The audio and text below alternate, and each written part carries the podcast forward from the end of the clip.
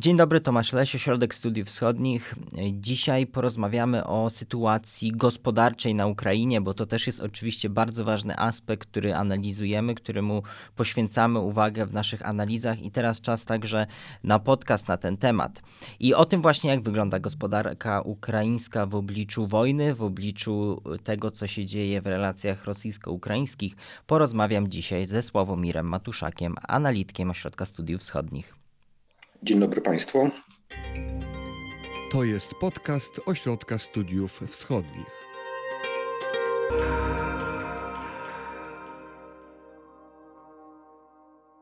Zaczniemy od liczb, bo Ukraińcy podają konkretne liczby, to jest od 2 do 3 miliardów miesięcznie strat z powodu obecnego kryzysu. E, skąd takie dane, na co jakby wpływa ta liczba, no i czy jest to, to rzeczywiście liczba prawdziwa?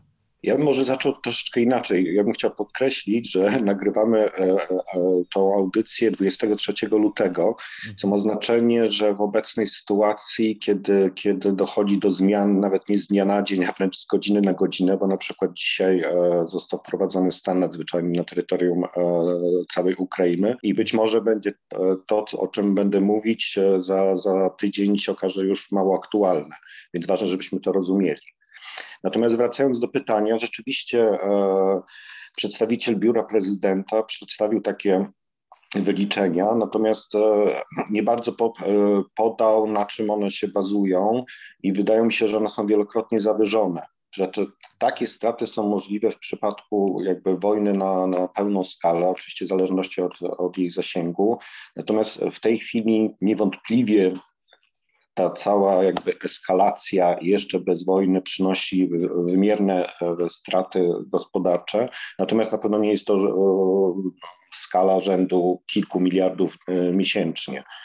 E, jest to jakby szalenie trudne, do, wręcz jakby niemożliwe do wyliczenia, bo sytuacja dzieje się tu i teraz, ale ja bym jakby oceniał, że tu jest raczej rzędu kilkudziesięciu, może stu kilkudziesięciu milionów dolarów miesięcznie, raczej nie więcej.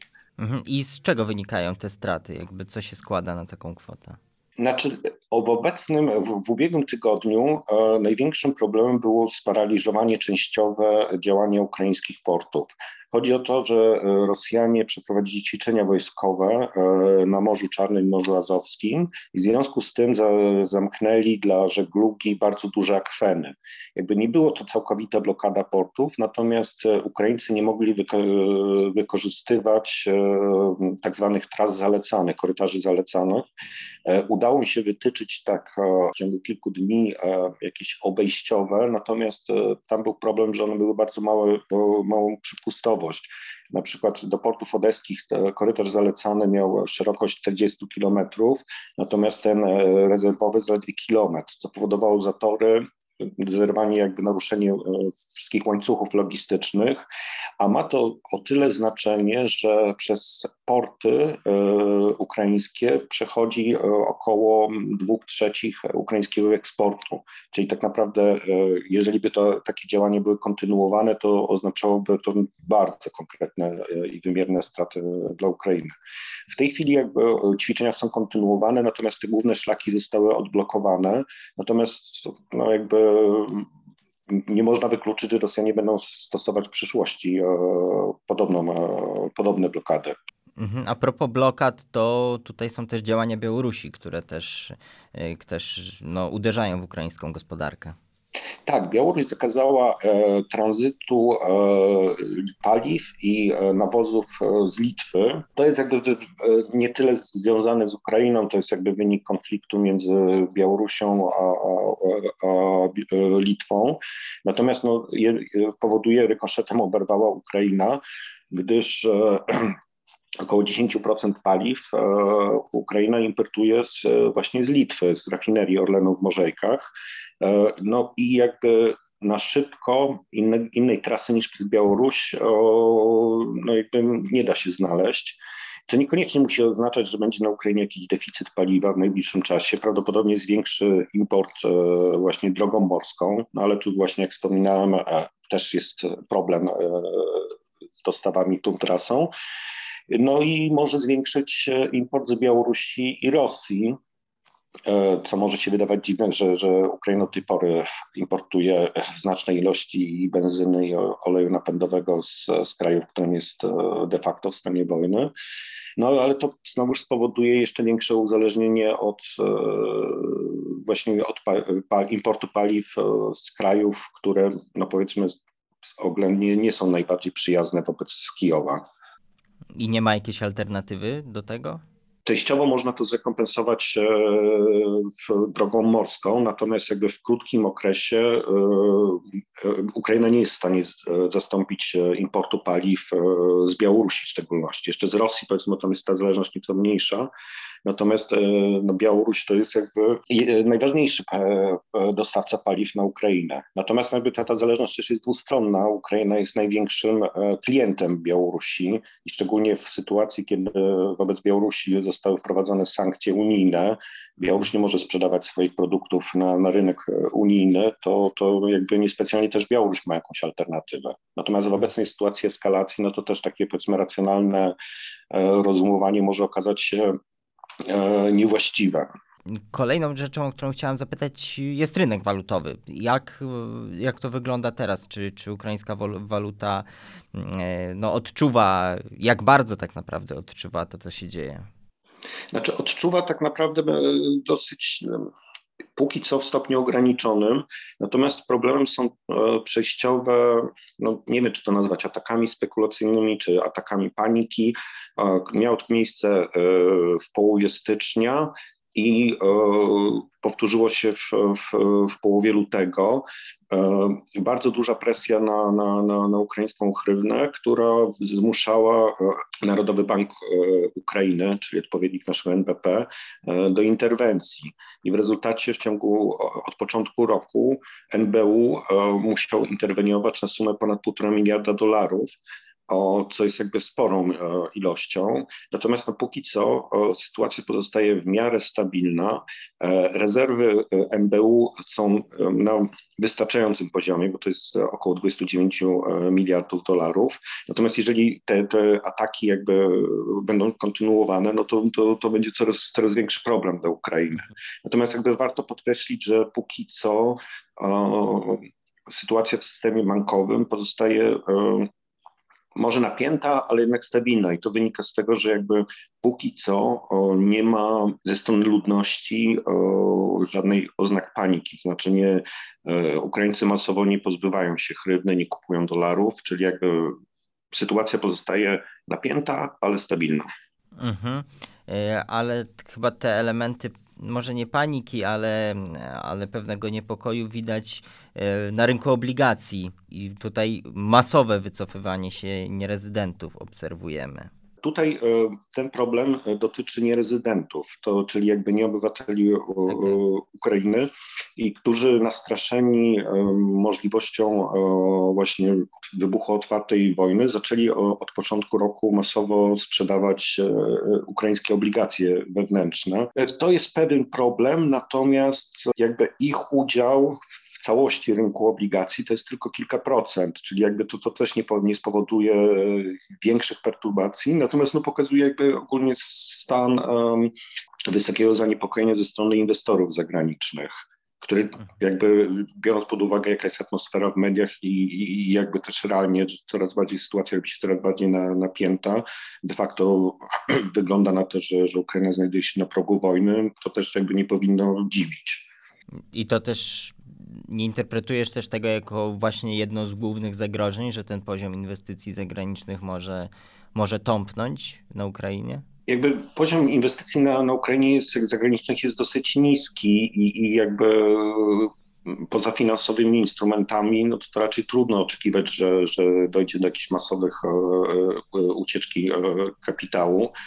Myślę, że, że to zagrożenie jest jakby ograniczone, natomiast powtarzam, jakby e, mówimy o sytuacji ciągle pokoju, nie, nie, nie wojny. W momencie, jak wybuchnie otwarty konflikt, no to, to, to jakby będzie wszystko zupełnie inaczej wyglądało.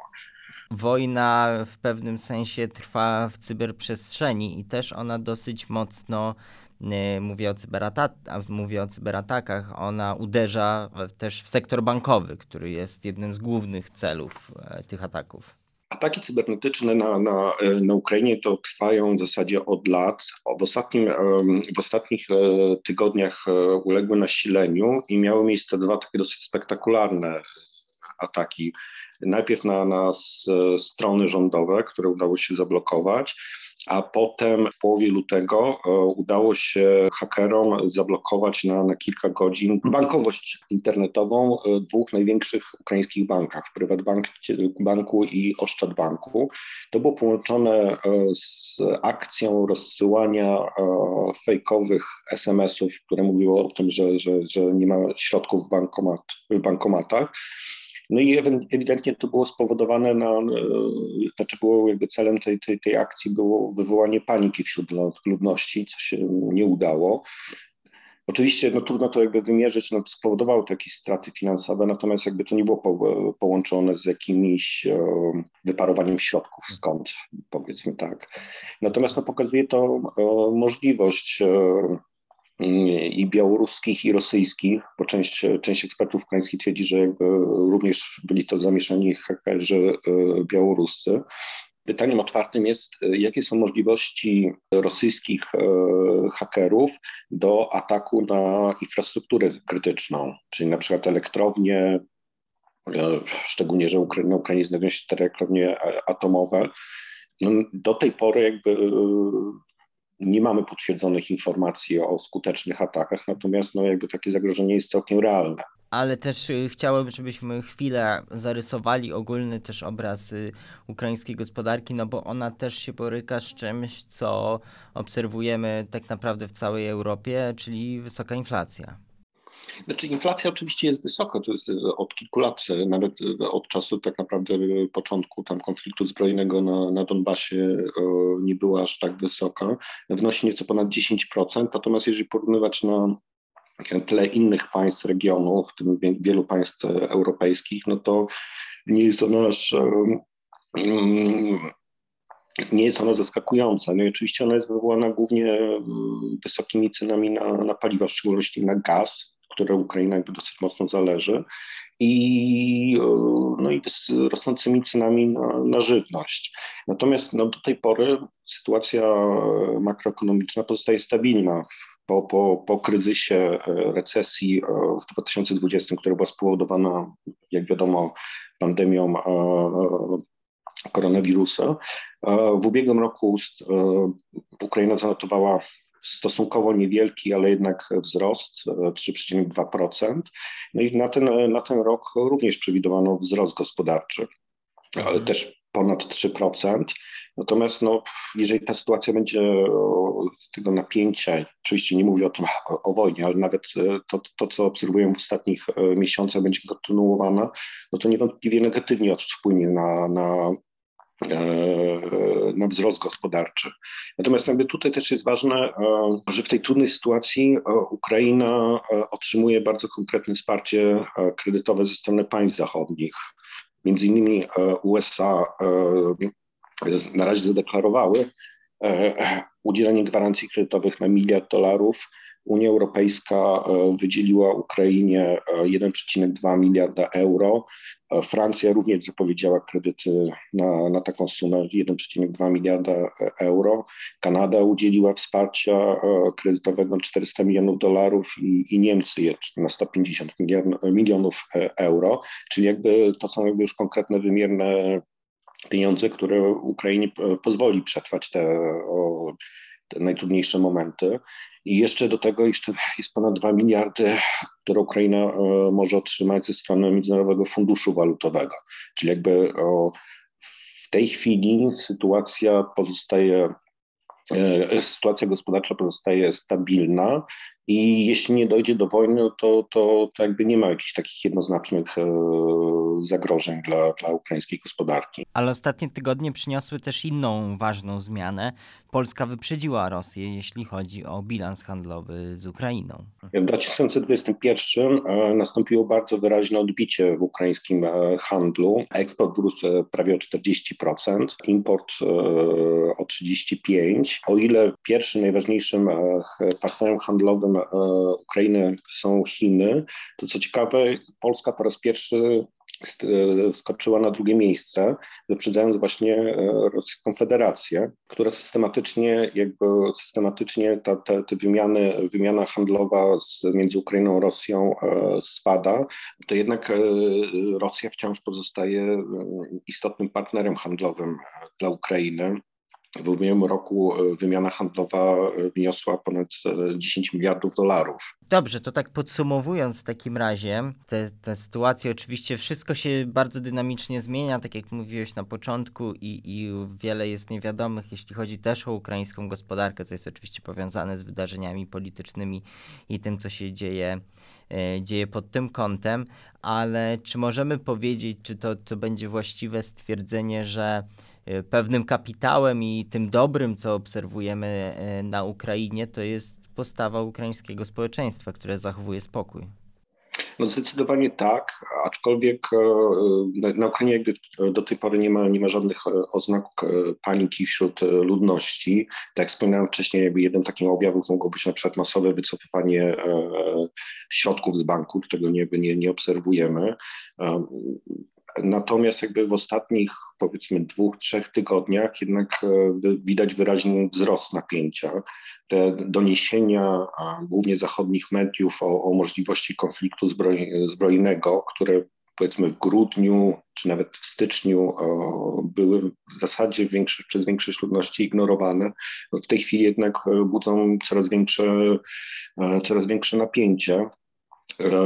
Natomiast Taka sytuacja e, właśnie takiego spokoju może wydawać się dziwna e, dla mieszkańca e, Zachodu, natomiast trzeba pamiętać, że no może nie aż na taką skalę jak w ostatnim tygodniu, jednak jakby ta, ta, ta groźba całej możliwości rosyjskiej interwencji, wybuchu wojny ona trwa od 8 lat i jakby też to spowodowało, że, że ukraińskie społeczeństwo trochę się na to uodporniło i, i jakby powoduje, że dzięki temu zachowuje spokój. Dobrze, to my będziemy na pewno śledzić e, sytuację na Ukrainie także pod kątem gospodarki. Dziękuję za tę rozmowę. Dziękuję bardzo. E, dobrym sposobem też, aby być na bieżąco, jest śledzenie naszych materiałów na YouTube. Tam e, komentujemy na bieżąco to, co się dzieje, a także na osw.waw.pl. Tam analizy, komentarze, także autorstwa Sławomira Matuszaka. Dziękujemy i do usłyszenia.